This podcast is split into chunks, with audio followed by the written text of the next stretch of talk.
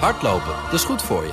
En Nationale Nederlanden helpt je daar graag bij. Bijvoorbeeld met onze digitale NN Running Coach... die antwoord geeft op al je hardloopvragen. Dus, kom ook in beweging. Onze support heb je. Kijk op nn.nl slash hardlopen. Cryptocast wordt mede mogelijk gemaakt door BitTonic. Al tien jaar lang de bitcoin-autoriteit van Nederland. Blijf scherp. BNR Nieuwsradio. Cryptocast. Herbert Blankenstein. Welkom in de Cryptocast. Met vandaag werd FTX voor 650 miljoen bestolen of werd het geld door insiders weggesluist? Justitie in de VS zoekt dat uit. In 2022 is een recordbedrag aan crypto gestolen, zeker 3 miljard dollar in 125 hacks. En de vijf grootste hacks waren samen goed voor anderhalf miljard dollar. Dit is aflevering 253 van de Cryptocast met nu een half uur crypto nieuws op de radio. En daarna gaan we door als podcast waarin we praten over onder andere het veilig opslaan van je bitcoin. Kan geen kwaad. Met Marnix Schorel, hallo. Hoi. Oprichter van Beginnen met Bitcoin en ook van Snip. Zeker. En daar gaan we straks het verder over hebben. En Krijn Soeterman is cryptojournalist en auteur en nu mijn co-host. Ja, goedemiddag. We geven geen beleggingsadvies. Vorm je eigen mening, maak je eigen keuzes. Geef ons niet de schuld. Crypto kan lucratief zijn, maar is ook riskant. Nou, eh, nieuws van nu. Wallets die geassocieerd worden met het failliete Alameda Research vertoonden de afgelopen week weer tekenen van activiteit. Zo'n 1,7 miljoen euro aan crypto werd verplaatst. En intussen onderzoekt het Amerikaanse ministerie van Justitie een grote transactie die tijdens de val van FTX plaatsvond, die nog meer dollars waard was. Krijn, ehm, komt geen eind aan het nieuws rond die bedrijven van Sam Bankman-Fried. Eh, kun je schetsen wat er nu aan de hand is? Uh, nou, er is, wat er aan de hand is, is dat er dus uh, ja, zeg maar, transacties zijn gedaan uh, vanuit fondsen die zouden toebehoren aan Alameda Research. Ja, waar iedereen dus moet afblijven, want ze ja. zijn in faillissement. Alleen wie dat heeft gedaan, dat is de grote vraag. En ja. dat weten we dus op dit moment niet. Dat is eigenlijk het meest simpele antwoord. we, weten, we, kunnen, we kunnen zien op, met de blockchain-analyse natuurlijk dat er geld verplaatst is. Ja. Um, maar door wie en wat precies weten we niet. Nee. We weten bijvoorbeeld dat, uh, dat een deel van de fondsen zijn in, uh, zijn in de Wasabi wallet gestopt. Dat is een bekende een wallet om zeg maar te anonimiseren van je. Van een je uh, crypto mixer. Ja, zo zou je het kunnen Zoiets, noemen. Ja. Um, en wie nou de precies dat transactie hebben uitgevoerd, dat weten we op dit moment niet. Nee, um, het ligt voor de hand te denken, ja, dat Yes. moet iemand zijn die de sleutels heeft. Dus uh, wie kan dat anders zijn dan iemand uit de toch vrij kleine kring van Sam Bankman-Fried en Caroline uh, Ellison. Ja, ja het, het probleem is natuurlijk van, we, we weten ook niet zeker of er niet geld gestolen is op een andere manier. Bijvoorbeeld omdat er bijvoorbeeld private keys bekend waren bij anderen en al dat soort dingen. Er zijn nog heel, er zijn gewoon Ja. zoveel dingen onbekend dat het eigenlijk uh, dat het vooral afwachten is. Kijk, Ja. en, en we, we, we weten uit het verleden dat we toch met uh, chain analyse heel veel dingen uiteindelijk in de toekomst kunnen terughalen. Bijvoorbeeld denk aan wat er gebeurde met Mt. Gox in 2014 alweer, of eigenlijk nog jaren daarvoor. Zitten we nog steeds in de nasleep van. Maar uiteindelijk, als het echt nodig is, dan kun je het wel terugvinden. Ja, uh, Sam Bankman-Fried ontkent in elk geval. Hè? Ja, en ik denk, ja, kijk, ik kan me niet voorstellen dat als je, als je voor zo'n probleem zit, dat je dan nog zelf je eigen geld gaat lopen verplaatsen. Want ja, kan ik, kan ik me niet Ja, voorstellen. Hè? Maar. Ja, ik kan niet nee, in, de, in, de, in het hoofd kijken van Sam Bankman-Fried, want hij heeft wel meer dingen gedaan die ik niet had kunnen voorstellen. Dat wou ik precies zeggen. Ja, ja. maar Nick Schorel, um, jij uh, volgt dit natuurlijk ook met grote belangstelling. Zeker. Ja, nee, er zijn echt een hele hoop gekke dingen aan de hand hier. En uh, ja, het is ook zo ondoorzichtig. Hè? We weten echt niet wat er aan de hand is. En die, dat mixen inderdaad wat er aan de hand is. Ja, wie zal zeggen of dat dan ook weer terugkomt? Ja, dat het gemixt wordt, dat vertelt mij in ieder geval wel dat die, dat die mensen weten wat ze aan het doen zijn. Want het is wel echt bedoeld om te, te anonimiseren. Ja. Dus, Met, met Snip, ik noemde net het, bedrijf dat jij in, inmiddels hebt opgericht. Uh, geef jij advies over het opslaan van bitcoin. Geef je ook advies over het gebruiken van bitcoin mixers? nee, zeker nog niet. Nee, het gaat echt voorlopig om het, uh, om het opslaan van, uh, van bitcoin. Dat mixen, technisch is het wel veilig. En uh, ja. je zal je munten ook niet kwijtraken. Vroeger was het nog wel eens zo dat je het dan naar een centrale mixer stuurde... en die husselde het dan en dan kwam het weer terug. Nou, tegenwoordig is dat allemaal technisch wel oké. Okay. Het enige probleem is dat het wel vlaggetjes oplevert bij de witwascontrole. Zo is dat. Dus ja, dus je als vestigt je de aandacht op je. Precies, als jij munten door een mixer hebt gehaald en dat komt weer terug, nou dan zal ehm, jouw exchange die zal denken: wat is hier aan de hand? Dus het is een beetje een kip-ei verhaal. Zolang dat vlaggetje er blijft staan, dan zullen mensen dat minder gaan doen. Ja, en dan gaan mensen het minder doen. Dus dan wordt het ook minder normaal. En hoe minder normaal het is, hoe eerder dat vlaggetje er komt. Ja. Dus het is een beetje een, een kip-ei situatie. Ja, ehm, goed. Dus eh, als, je, als je aandacht wil, dan moet je zo'n Bitcoin mixer gebruiken. Ehm, tijdens de val van FTX eh, is er zo'n 650 miljoen aan uh, tegoeden eh, eh, in beweging gekomen. Het Am- Amerikaanse ministerie Ja. van Justitie is dit nu onder de loep gaan nemen. Wat weten we van het onderzoek van justitie? We weten vooral daar nu van dat, eh, dat er een deel van het bedrag bevroren zou zijn. Dat, dat zou dus betekenen dat het naar gecentraliseerde exchanges of andere plekken gegaan is waar ze in ieder geval iets mee kunnen doen. Waar iemand daar controle over heeft. eh, in, eh, in opdracht van justitie dan. In opdracht van justitie. Jongens, dit mag even niet bewegen. Ja, nog even zeg maar in, in herinnering, zeg maar, eh, dat was dus vlak nadat, eh, ja, vlak nadat de beurs failliet ging. En het, maar het gekke is dat er ook weer wordt gesproken over minstens 372 miljoen wat door diefstal zou zijn eh, verdwenen. En dat is toch alweer een verschil met de nu genoemde 650 miljoen dollar. Sorry, dat was goed om er even bij te zeggen, denk ik. Er zijn dus in feite twee, twee partijen geldt die onafhankelijk van elkaar een, een geschiedenis hebben. Ehm, ja, het Amerikaanse ministerie van Justitie eh, die ging dus op zoek naar eh, de 650 miljoen dollar die uit de kas was verdwenen. Ja. Kort na het aanvragen van die faillissementsaanvraag. Ehm maar voor de faillissementsbescherming werd er toch nog heel veel aan crypto verstuurd. En eh, om welk bedrag dat nou precies gaat, dat is nog niet helemaal duidelijk. Tenminste, dat Oké. worden dus, het Ja. zijn twee verschillende bedragen die Het is dus, eh, wat duidelijk is, is dat er een open einde is en dat we toch iets meer tijd nodig hebben om hier eh, helderheid over te krijgen. Ja, ja. We gaan er eh, komende week in de CryptoCast gaan we het er verder over hebben. Ja. Ja, oké. dan lijkt het me een goed moment om naar de eh, prijsanalyse met Bert Slachter eh, te gaan. Bert, we hebben verbinding met jou. Hallo. Jazeker, goeiedag. Ja, de beste wensen natuurlijk. Heb ik trouwens tegen de luisteraars nog niet eens gezegd. Maar eh, Bert en ook de luisteraars en iedereen die dit hoort. Ja, wensen. insgelijks. Leuk. Ja. Ehm, de prijzen. eh, een, een sleutelfactor als het om de prijzen gaat, is al een aantal weken lang de rente, Bert. Ehm, eh, wil jij eens even de moeite nemen om voor het komende jaar te zeggen wat jij voor bewegingen in die rente verwacht? Ja, niet voor de laatste weken, maar zelfs eh, denk wel voor het laatste jaar dat dat de hoofdrol gespeeld heeft op alle financiële markten. Ja. En de verwachtingen voor 2023, als we dan kijken naar de Federal Reserve, we kijken vaak naar de Amerikaanse rente, omdat die toch de meeste invloed heeft op eigenlijk alle financiële markten en zeker ook op crypto, dan verwacht de Fed zelf um, op 5,25% uit te komen. We staan nu op 4,5. De markt die verwacht, dat kan je zien in de futures, dat het aan het eind van dit jaar op 4,5 staan weer. Um, even tussendoor stijging naar 5 en dan weer naar 4,5. Um, en dit, dit beeld, hè, dus dat de rente nog ietsjes stijgt en dan weer ietsjes daalt, dat hoort bij de soft landing die de Federal Reserve graag wil. Namelijk het bestrijden van de inflatie zonder een grote recessie te veroorzaken. Ja. En de vraag is, gaat dat ook echt gebeuren? En daarvoor is het wel interessant om even te kijken naar precies een jaar geleden wat toen de verwachtingen waren. Een jaar geleden, januari 2022, toen verwachtte de Fed aan het eind van het jaar uit te komen op 1%. En de markt die dacht dat we op 0,75% zouden staan. Aha, oké. We kwamen uit op 4,5. Hè, dus dan kan je al een beetje zien dat wat we verwachten, dat dat helemaal niet uit hoeft te komen. Nee. En, en, en in die context vind ik het wel aardig om even te, eh, te, eh, iets te citeren van Isabel Schnabel. Zij is directielid van de ECB, van de Europese Centrale Bank. Die gaf in augustus een toespraak op de um, conferentie van centrale bankiers in Jackson Hole. En zij, zij had het over de decennia lange periode van rust en kalmte, die dan natuurlijk uh, mede het gevolg was van het succesvolle beleid van centrale bankiers, de Great Moderation. Maar voor over de toekomst zei zij, ze karakteriseerde die met a new era of volatility. En daar had ze het over een, een tijd waarin schokken mogelijk groter, um, um, veel, veel en veel meer voorkomend zijn. En dan gaat het over schokken niet alleen maar van koersen, maar ook van prijzen. Hè. Dan heb je het over inflatie en het beleid. Uh, en dat is wat mij betreft toch wel um, hoe ik naar het komende jaar kijk. Van ja, weet je, um, um, de, de, verwachting is altijd die van smooth sailing, van een, een van behouden vaart. Maar het zou maar zo kunnen zijn dat we weer op allerlei onbekende manieren volatiliteit krijgen. Snelle, grote bewegingen in, in prijzen en in beleid.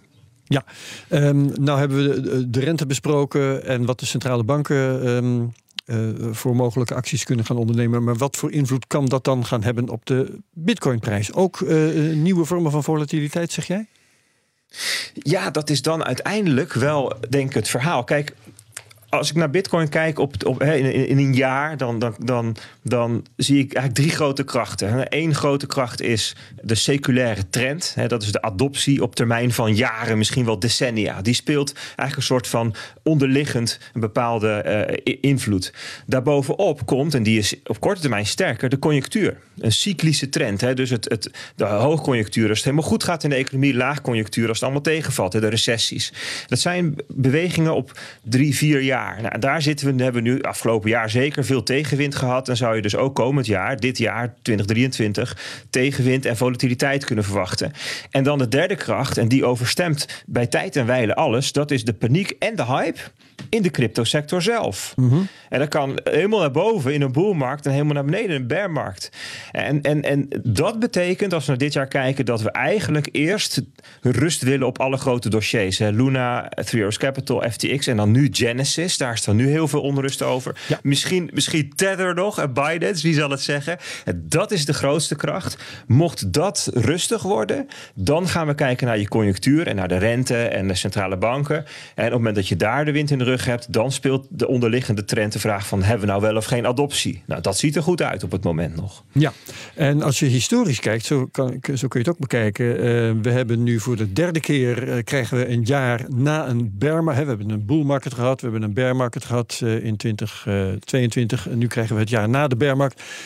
Die jaren zijn de, de afgelopen twee periodes heel rustig geweest eigenlijk met weinig prijsbewegingen. Dat zou je ook kunnen verwachten ja, saai haast. Hè? Dat is dan wat je ziet. Ja, dat, dat, dat is eigenlijk de bearmarkt. Hè? Dus de bearmarkt is de periode vanaf het gaan dalen, hè, dat de dalende trend er is, tot, en met je, tot, tot aan het punt dat je weer duidelijk een stijgende trend hebt. Okay, dus goed, dat, is, ja. dat is het hele dalende stuk en de hele bodemvorming. Dus ik denk dat juist, um, hè, zoals 2019 bijvoorbeeld, um, hè, dat, dat, dat, dat, je, dat, je, dat je dan een saai jaar hebt waarin relatief weinig gebeurt. Hè? De, de interesse is een beetje weg, de Ja. speculanten zijn weg, de toeristen zijn weg. Niemand schrijft er meer over. Het is immers dood, weet je wel. Zo'n soort periode. Dat is wel een periode die, ehm, eh, die door mensen uit de sector vaak gezien wordt als heel plezierig. Omdat je weinig ruis hebt en veel signaal. En er gebouwd kan worden. Kunnen mooie dingen gemaakt worden. Dus dat zou kunnen. Ja, nou ja, goed. eh, Trouwens, maar, dat- maar Bert, zie jij trouwens al mooie dingen die gebouwd worden op dit moment waar we in het normaal nog niks van horen? Ja, ontzettend veel op allerlei vlakken. Alleen het zijn allemaal dingen die niet morgen of overmorgen voor concreet resultaat zorgen. Maar het zijn de dingen die over twee jaar. ehm, als er weer een boelmarkt komt, bijvoorbeeld, hè, dat, dat iedereen zegt: Hè, het is zoveel beter geworden. Ja, er is dan dus jaren aan gewerkt. Oké. En dat komt dan aan de oppervlakte. Goed. Precies. ehm, ik dank je wel voor eh, deze week, Bert. En volgende week gaan we weer gewoon verder met het bespreken van de koersen dan. Dankjewel. En meer eh, details zijn te vinden in de digitale nieuwsbrief op bitcoinalpha.nl. Wij verder met eh, crypto nieuws. In 2022 is een recordbedrag aan crypto gestolen. 3 miljard dollar in eh, 125 hacks. En de vijf grootste hacks waren samen goed voor anderhalf miljard. De helft daarvan. Ehm, het meest viel te halen in DeFi, gedecentraliseerde financiële diensten, omdat dat de jongste technologie is waar de veiligheid nog niet is uitontwikkeld. Ehm, en dat bespreken wij op Proof of Keys dag. Dat is de jaarlijkse dag, hebben we hier verschillende keren genoemd, dat iedereen wordt opgeroepen om zijn eh, geld, zijn. Ja, want het is 3 januari, hè? En wat was er op 3 januari in 2009? Dat moet jij mij vertellen. Oh. Oh, het begin van Bitcoin. Ja. ja tuurlijk, tuurlijk, tuurlijk. Genesis Flauw, hè? blok, inderdaad, blok Ja. 0. Ja. Maar het ophalen dus van je crypto van exchanges en andere eh, custodial diensten om ze te dwingen eh, ervoor te zorgen dat ze ook echt die coins hebben die jij eh, daar hebt geplaatst. Ja, ja, noem het een stresstest, noem het een, eh, een bankrun die we Ja. hebben georganiseerd. Maar inderdaad, neem het op en dan, eh, ja, dan wordt het duidelijk dat wat de exchanges beloven dat ze hebben, dat ze dat ook daadwerkelijk hebben. Ja, en niet zoals bijvoorbeeld FTX, dat ze wel zeggen bitcoin voor je te hebben gekocht, maar dat in feite niet hebben gedaan. Ja, daar moet je meteen aan denken dan. Ja, inderdaad. Ja, inderdaad. Eh, maar goed, 3 miljard dollar gestolen, Krijn, dat voedt de mythe dat het allemaal boeventuig is en allemaal criminaliteit in de cryptowereld. Nou, die zitten er natuurlijk sowieso. Uh, uh, maar zoals in het hele, gewone echte leven ook. Um, het interessante is natuurlijk, je kunt hele grote um, hoeveelheden geld in één hele korte periode stelen. Bijvoorbeeld uh, de, de grootste hack van af, nou ja, de grootste heist van afgelopen jaar was van het Ronin Network. Daar werd 625 miljoen dollar omgerekend toen. het zijn belachelijke bedragen, hè? Dat, daar beroof je geen bank voor. nou ja, dat, dat kan wel, maar dat is waarschijnlijk moeilijker, denk ik. Ja, niet te. Um, ja, dit, dit, had, dit had te maken met een, met een hack op de nodes van, van, van dat Ronin network. En dat had te maken met Axie Infinity. Dat was zo'n uh, zo'n blockchain game. Ik weet niet eens of hij nog bestaat, vast wel. Maar uh, ik speel het zelf niet. Um, maar heeft, dit, dit heeft toch allemaal te maken met nieuwigheid? Dat er wel uh, nieuwe financiële diensten worden ontwikkeld, uh, maar dat de beveiliging daar achteraan hobbelt. Ja, het zit eigenlijk, al die dingen zitten in smart contracts. En dat, is een feit, dat zit vaak op de Ethereum blockchain of, een, of een, iets anders wat er een beetje op lijkt. Um, en een smart contract kan, is een, eigenlijk een simpel computerprogrammaatje. En dat simpele computerprogrammaatje, dat kun je voor heel veel dingen gebruiken. Maar als er natuurlijk een foutje in zit, een bug in zit, dan kun je die bug gebruiken om dingen ja, soms af te romen. Geld in dit geval. En dat gebeurt. Dat ge en dat gebeurt ook bij bridges bijvoorbeeld. Hè? Ja, de, uh, dat is eigenlijk ook een smart contract tussen twee blockchains. Tussen twee blockchains. Ja. Precies. Maar moet je mensen afraden dat soort noviteiten te gebruiken? Want uh, ja, uh, daar, dan stel je je bloot aan zulke risico's. Maar niks. Maar goed, technisch kan het natuurlijk wel interessant zijn, maar als geld zou ik dat zeker. Ik zelf zou dat zeker niet doen. Ik hou het zelf het liefst bij Bitcoin, want dat is simpel. Um, ja, mensen zeggen ook wel, daar gebeurt minder qua innovativiteit. Ben ik het niet helemaal mee eens. Maar die basislaag, dat klopt wel. Die is echt ja, die is betrouwbaar. Die, uh, daar, daar verandert minder ja. aan. Dus, ja. Maar als iedereen zich opstelt zoals jij, ik geef je uh, trouwens uh, alle gelijk van de wereld hoor, daar gaat het verder niet om. Dan komen de innovaties nooit van de grond. Nee, maar goed, je zou natuurlijk niet je spaargeld erin hoeven te zetten om mee te doen met de innovatie. Je zou het technisch gezien interessant kunnen vinden en gewoon niet een hoop geld erin steken. Je kan het technisch volgen, maar je hoeft er niet uh, je kapitaal in te zetten. Nee, kijk, en, en, en van al deze heksen, maar dat, dat zijn eigenlijk allemaal dingen die zijn dus nooit gebeurd op, op basis change zelf. Mm -hmm. Ook, dus, ook van, van de andere grote eigenlijk niet. Het zijn, altijd, uh, het zijn altijd dingen die een koppeling ergens tussen vormen. En dat is gewoon belangrijk om te beseffen.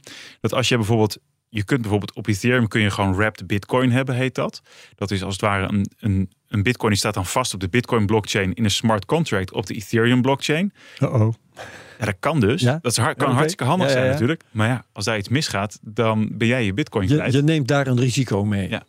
Ja, en dan kun je zeggen, oké, dat, dat hoort erbij. Ehm, als je daar niet tegen kunt, eh, dan moet je daar inderdaad maar niet Nou, kijk, ik denk dat je, ik denk dat je dat soort smart contracts best wel voor, voor slimme dingen kunt gebruiken. Alleen je moet dus wel, ja, hoe moeilijker, hoe complexer ze zijn, hoe meer fouten erin kunnen zitten. En dat is volgens mij hetgene wat mensen zich gewoon altijd goed moeten beseffen. Daar, zitten, daar zit gewoon meer plek voor fouten in. En als je dat weet, zeg maar, ehm beetje, ja, door toch beter controle van dat soort dingen, dat, dat, ja, het blijft lastig. Maar Luc, jij zegt, ik houd bij bitcoin, want dat is simpel. Nou is toevallig, eh, de afgelopen week is een notabene een bitcoin developer... meer dan 200 bitcoins kwijtgeraakt eh, vanuit zijn eigen wallet. We zeggen altijd not your keys, not your coins. Nou, hij had dus zijn eigen keys. Hij had zijn eigen coins, raakt toch 200 bitcoin kwijt. Ehm, hoe kan dat dan? Ja, wat een Waarom- verhaal hè. 200 bitcoin gaat het over. Het is ook niet even dat hij even wat tientjes had staan ergens. Het, 200 bitcoin zijn gewoon verdwenen van zijn computer. Ja. Nou ja, Maar dit was, En een, dit was een hot wallet eigenlijk. Een rare combinatie. Hij had iets zelf verzonnen, toch? Op, Ja. een, op een computer die aangesloten was op internet bedoel je? Ja. Dat Nou, is een en hot wallet. volgens mij is dat wel de key. Ja, het woord key, ja inderdaad. Maar daar gaat het volgens mij mis inderdaad. Zijn sleutels, dus waarmee hij toegang had tot die bitcoin... die stonden dus op een computer die online was. Dus het Regel was 1, wel een- dat mag dus niet. dat is gewoon niet de bedoeling. Nee, en daarom eh, ja, zet het dan op een hardware wallet of alleen op papier, maar ja, niet op, eh, niet op een online computer. Daar geef je boeven de kans mee, zeg je eigenlijk. Precies, ja. En, en hoe die, ja, die Luke Dash Jr., hoe die dat dan ook verklaarde is... er moet iemand toegang hebben gehad tot mijn eh, computer. Dat is een van de tweets die hij eruit stuurde... van eh, ja, wat er mis moet zijn gegaan. Maar ik moet wel zeggen dat ik het een heel, heel vaag verhaal vind... wat er nou precies gebeurd is. Ja, en er waren ook mensen eh, op Twitter die verzuchten: ja, als dit een Bitcoin-developer al kan overkomen, kunnen we dan niet beter gewoon ophouden met Be Your Own Bank en gedecentraliseerde diensten? Ja, ik snap wel waarom je dat denkt, inderdaad. Maar goed, de kinderen van de kapper die hebben lang haar. En ja, de deur van de, van de timmerman die, die kraakt ook. Hij heeft zich gewoon niet goed aan de eigen regels gehouden. Want inderdaad, wat jullie ook al zeggen, als die keys niet online staan, dan kan niemand erbij. Eigenlijk is het zo simpel. Maar er waren ook heel lang twijfels over de, over, over de echtheid van het bericht. Hè? En dat, volgens mij is daar nog steeds een soort van twijfel over, toch? Of is dat... Ja, inderdaad. Want het, het, Want jij, ik hoor jou zeggen, Marnix, het is een vaag verhaal. Zeker. Ja, een aantal dingen die lijken gewoon niet echt te, te kloppen. Want hij zegt dan inderdaad, het was geen hot wallet. Maar goed, als het toch op een computer staat, dan is het toch een hot wallet. Ehm, ja, hij zegt dan ook over Twitter bijvoorbeeld geen fan te zijn. Dat hij liever op Mastodon post. Maar dan heeft hij dit dan weer alleen op Twitter gepost. En ja, oh, in het hele verhaal, er is gewoon van alles. Een aantal aan. details waardoor je denkt, eh, spoort deze man wel. Ja, of, of is dit weer gewoon het bootongeluk waar het dan eh, wel vaker in Bitcoin over gaat? Het, Wat, wat bedoel je daarmee? ja, het, ja, dat is een, een grapje wat wel vaker terugkomt in de community. Ja. Dan zeggen mensen, ja, ik heb een bootongeluk gehad, al mijn Bitcoin is weg. Ja, gewoon maar om te zorgen ja, dat de focus bij je vandaan gaat, zeg maar, als mensen jouw Bitcoin willen hebben. Ehm, of, of je Of, wil de zeg maar, Belastingdienst eh, gewoon eens eventjes... ja, eh, is, is, is te controleren op de blockchain bijvoorbeeld dat hij zijn 200 bitcoins inderdaad kwijt is? Nou, dat het weg is, dat er bitcoin weg zijn gestuurd, dat is natuurlijk te zien. Die Ja. transacties die zijn zichtbaar inderdaad. En volgens mij zijn die ook mixers ingegaan. hij heeft transactie-ID's heeft hij, heeft hij gepost. CoinJoins inderdaad. Dus dat het weg is, klopt. Maar dat kan hij ook zelf hebben gedaan. Ja. En dan moet hij daar een motief voor hebben gehad. Maar daar eh, Ja, houdt het nou verhaal ja. waarschijnlijk op. Daar, daar zou het op kunnen houden. Ja, het motief zou kunnen zijn dat hij weinig zin had om belasting te betalen. Het is natuurlijk hier in Nederland ook 2 januari. Dus ja, voor onze belasting moeten we daar ook weer onze acties eh, doen nu. Ja. Maar goed, misschien dat hij heeft gedacht van... eh, we maken er een mooi verhaal van. Nou zei je daarnet in de loop van dit gesprek, eh, ja, doe het dan in een hardware wallet. hè, Zo'n ding dat niet online is. Ehm, ja, weet je, in crypto eh, zie je eigenlijk duidelijker dan waar dan ook dat eh, gebruiksvriendelijkheid ten koste gaat van veiligheid en andersom. Hè? Want zo'n hardware wallet is wel heel veilig, maar is ook best wel ingewikkeld te gebruiken. Zie jij, want, want jij doet veel met eh, Bitcoin beginners, hè? Die, die help jij. Ehm, zie jij die een hardware wallet pakken? Ja. En, en, en efficiënt gebruiken, doeltreffend gebruiken. Ja, maar het is wel belangrijk dat als je een hardware wallet gaat gebruiken, dat je snapt wat je aan het doen bent. Ja, nou precies. Dus Ik denk dat het tegenwoordig makkelijker is dan bij een exchange iets eh, doen, omdat je alle 600 identiteitsdocumenten moet overleggen en Ja, wel. maken. ja, en als je gewoon kan internetbankieren met een, met een token erbij, ja, dan is een hardware wallet kan voor jou ook. Maar je moet wel goed de instructies volgen. Je moet weten wat je doet. Je moet het belang snappen ook van die woorden, van die seedwoorden die eruit komen. Dus ja, zorg gewoon dat je dat boekje, dat je dat volgt. En dat je ook gewoon begrijpt dat als jij die woorden krijgt uit jouw hardware wallet, die 12 woorden of 24 woorden soms, ja, dan kan je wel zo'n mooie hardware wallet hebben. En dan is dat, dan lijkt dat veilig. Maar als je dat briefje overal laat slingeren, ja, dat is dan toch, dat geeft dan toch de Ja, toegang je nog naar je, bitcoin. in, in je, in je KeyPass of LastPass zet, wat ook weer gehackt was. Nee, dat soort managers, ja. Precies. Ja, dit is het soort dingen waar we straks in de Ja. podcast uitvoerig over gaan hebben. Hè. Ehm, maar dan zie jij, want de, eh, de hoop is vaak dat crypto gebruiksvriendelijk gaat worden hè, op termijn. Zie je in de toekomst een echt heel veilige en ook echt heel gebruiksvriendelijke crypto wallet ontstaan? En hoe zou die er dan uitzien? Nou, ik vind ze al best wel veilig. eh, en ook wel gebruiksvriendelijk. Maar goed, je, ja, het is een stukje verantwoordelijkheid wat je neemt. Dus ja, en bij een stukje verantwoordelijkheid nemen, dan hoort, daar hoort ook bij dat je toch wel even één of twee uur gaat zitten om te leren en om te, te gaan begrijpen. Maar uiteindelijk, dat is het ook. Hè? En ja, het sta- stelt je in staat om zelf een bank te zijn. En als je daar maar twee uurtjes voor nodig hebt om dat te gaan leren, ja, hoe lastig is dat eigenlijk? Ja, die twee uur moet iedereen maar eh, daarvoor kunnen opbrengen. Eigenlijk wel. Oké, nou eh, dat dus in de podcast die volgt op deze eh, Cryptocast. Ehm, tot zover de Cryptocast op BNR. Mijn dank aan Marnik Schorel van eh, Beginnen met Bitcoin en Snip. Dank ook Krijn Soeterman, mijn co-host van vandaag. Wie meegaat tot straks, wie niet meegaat en het hierbij laat, ook heel goed bedankt. Graag tot de volgende week bij de Cryptocast op BNR. Cryptocast wordt mede mogelijk gemaakt door BitTonic. Al tien jaar lang de Bitcoin-autoriteit van Nederland. Business Booster. Hey ondernemer, KPN heeft nu Business Boosters. Deals die jouw bedrijf echt vooruit helpen. Zoals nu, zakelijk tv en internet, inclusief narrowcasting... de eerste 9 maanden voor maar 30 euro per maand. Beleef het EK samen met je klanten in de hoogste kwaliteit. Kijk op kpn.com slash businessbooster. Business Booster.